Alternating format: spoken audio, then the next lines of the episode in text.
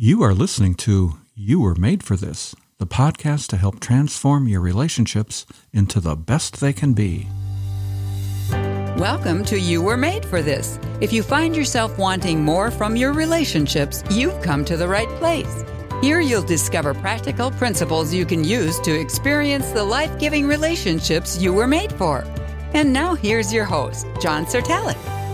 Hey, thank you, Carol. Hello, everyone, and welcome to today's episode, where today we reflect on the impact the coronavirus is having on our relationships.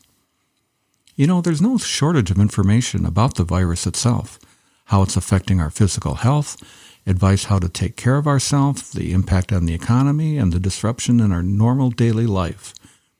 Well, I don't want to talk about any of that.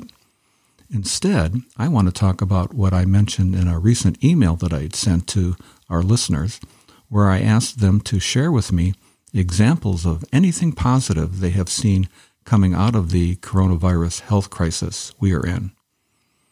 I asked for specific, concrete stories, anything that someone saw, heard, or experienced that would encourage people. So today's episode is all about the positive, all about the relational goodness found in the challenging times we are in. Well, here's the first response to my email. It comes to us from a listener by the name of David, who wrote, I have been working from home and have been able to see my daughter more than usual, and I have witnessed firsthand how hard my wife Brittany works as a stay-at-home mom! Exclamation point.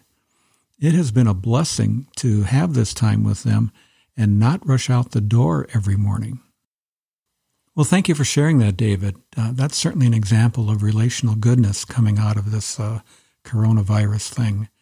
You know, when I was a young dad, I would sometimes wonder when I was at work, I, I wonder what my wife is doing all day. You know, I just couldn't understand what she was doing. I'm away at work. You know, how hard can it be? Well, uh, it didn't take me long to realize how hard it could be when I had to stay home one day. And I saw how hard it was. It's really challenging sometimes for young moms to be managing the household and the kids. So the fact that you grew to appreciate what your wife is doing, I think, is a great benefit. So th- thanks for sharing that.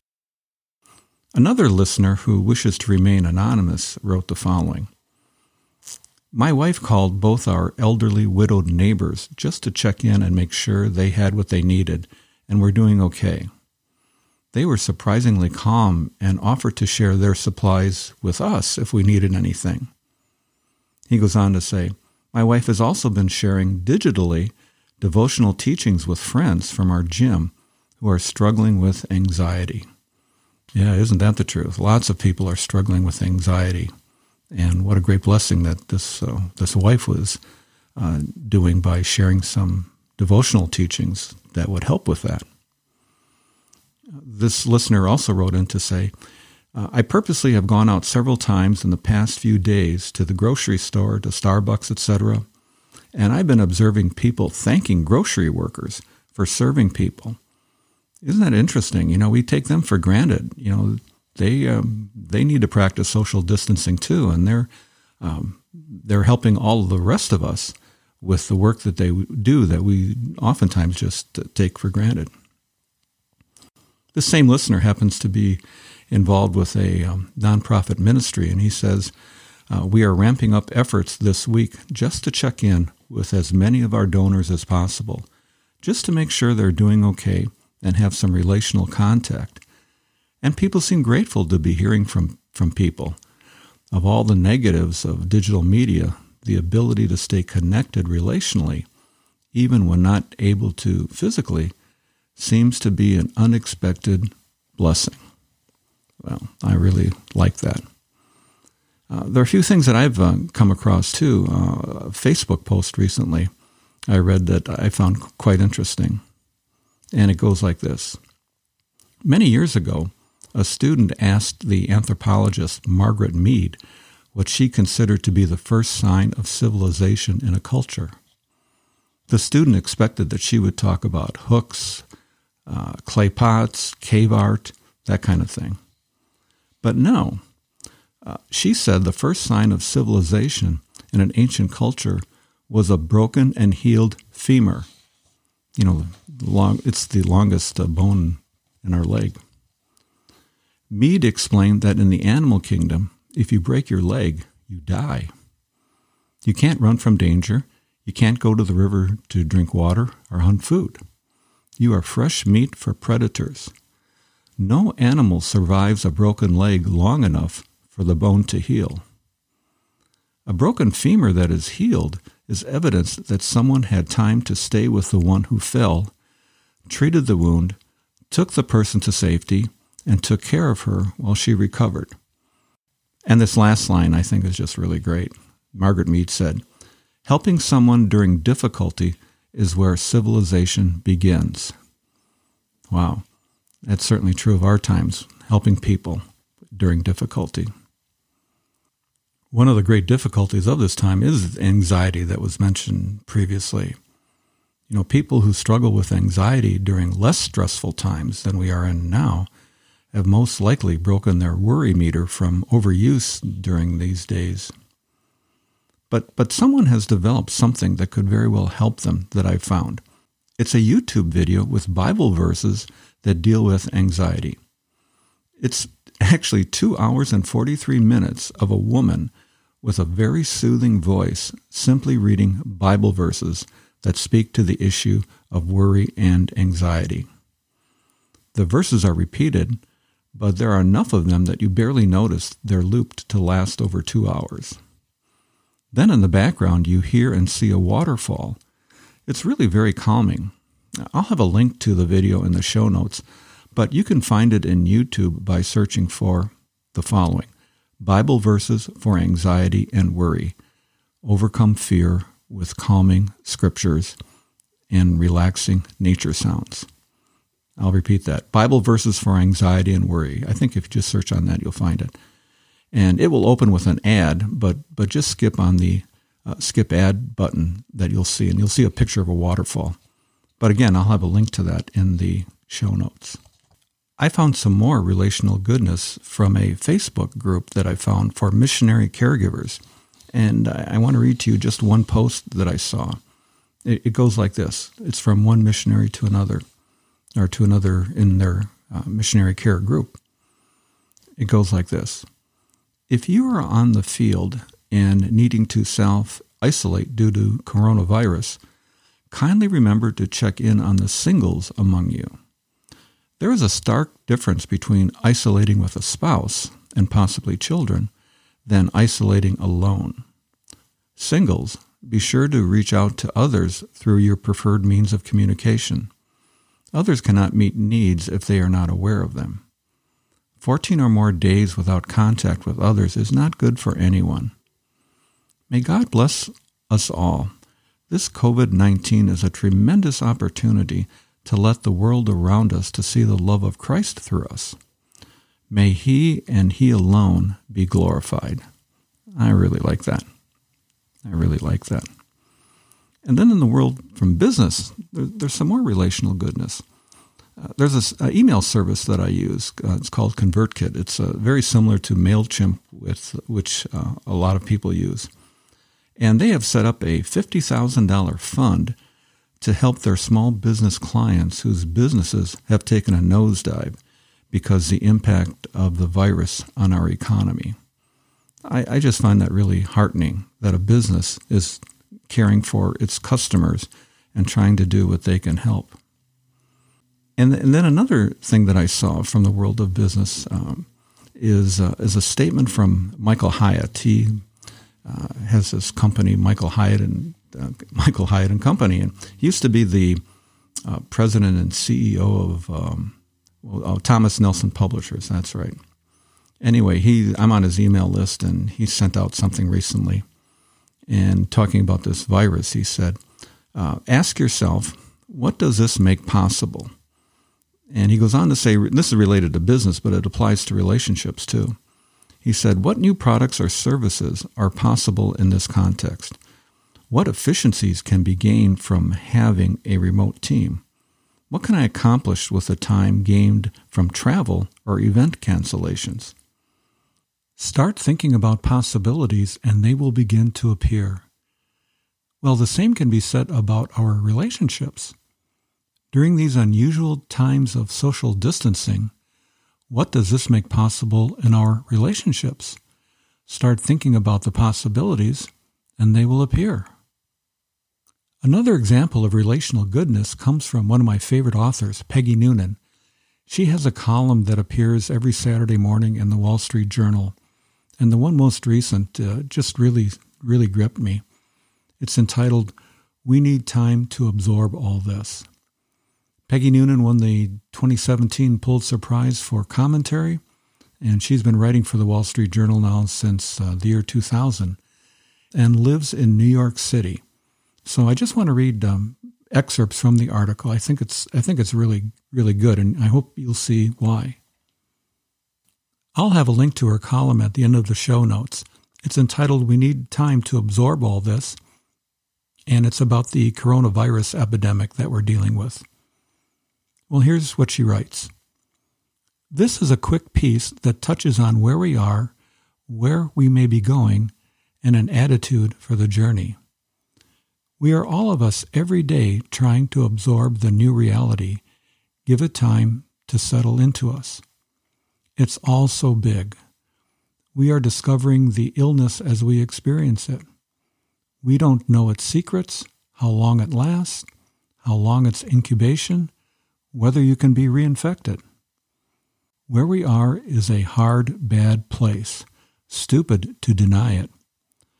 Where we're going looks to be difficult. The governmental instinct is right. Stabilize things while everyone's absorbing. Whatever is done will probably be an unholy mess. Do it anyway and see where we are. A general attitude for difficult times? Listen to this. This is great. Trust in God first and always talk to Him. Trust to God first and always talk to Him. And see this. We are surrounded by nobility. Mike Lukovich had a cartoon this week of the Marines raising the flag on Iwo Jima. Only it wasn't Marines. It was a doctor, a scientist, a nurse, and a first responder anchoring Old Glory in this rocky soil. It was hokey and beautiful and true. In the next few weeks and months, they'll get us through, and we should thank them every way possible. That includes everyone who can't work at home. The cops and firefighters, the garbage men and truckers, the people who stock the grocery shelves and man the counters. A nurse told me Thursday that hospital workers all see themselves as sitting ducks for the infection, but no one's calling in sick. A journalist friend said maybe this will reorder things and we'll start to pay people according to their real importance to our society. A personal note. As this is written, I have been sick for two weeks. It started when I was f- uh, finishing a column on Representative Jim Clyburn. I got a chill and noticed uh, the notepad on my knee was warm. The next night, more chills. Took my temperature, one hundred one. It may be a poorly timed ordinary virus, one of the dozen floating out there in America on any given day, or it may be the more interesting one. But everything you've heard about the difficulty of getting a test is true. There are none, said my doctor. If he sent me to the emergency room, I wouldn't meet their criteria. You can have every symptom, but if you answer no to two questions, you won't be tested. The questions are, have you traveled internationally? Have you been in contact recently with someone who tested positive? My doctor instructed me to go home, self-quarantine, rest, report back. A week in, the fever spiked up. The headaches were joined by a cough and sore throat, and I called the local government number where they couldn't connect me to anyone who could help. Everyone I dealt with was compassionate and overwhelmed. On day twelve, my doctor got word of testing available at an urgent care storefront on First Avenue in New York City. When I called, I was connected to a woman in Long Island. She asked for my symptoms. Then, have you traveled internationally? Have you had recent contact with anyone who's infected? No and no. She said, It's okay. I'm sure they'll accept you. I could hear her click send. She paused and said, Oh, I'm so sorry. You don't meet the criteria. But by now, we had made friends, and she was disappointed for me. I said, Let's think together. Twelve days sick, almost all of the symptoms, part of the endangered demographic was I. Silence. Then a brainstorm. At this point, I have known a person who's tested positive. I saw him a while back, and no one has defined recently because no one knows the incubation period. I said, Can we do the interview again? She said, Let's go. She went down the list of questions, and when she said, Have you recently had contact? I said, I believe I can say yes. She said, All right. Silenced as I listened to her tap the keys. You meet the criteria, she said with the sweetest excitement.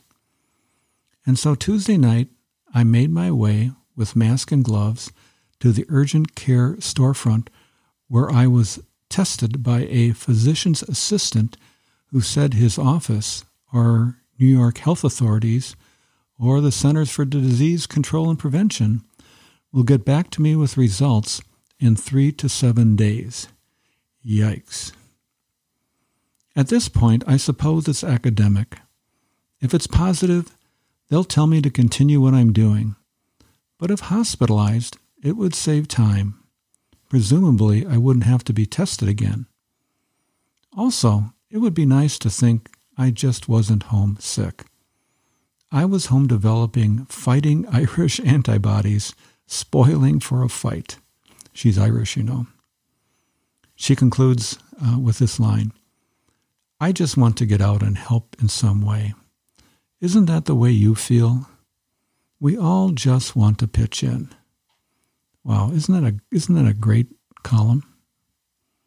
If you forget everything else from today's episode, here's the one thing I hope you remember. Every challenge we face has embedded within it a choice. With COVID nineteen, we can choose to wring our hands, retreat, and just wait things out in fear. Or we can choose to take advantage of opportunities to strengthen our relationships with people. Well, here's what you can do in response to today's show. We can look for the goodness in people.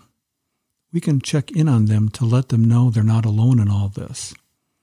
We can choose to bring out the best in ourselves.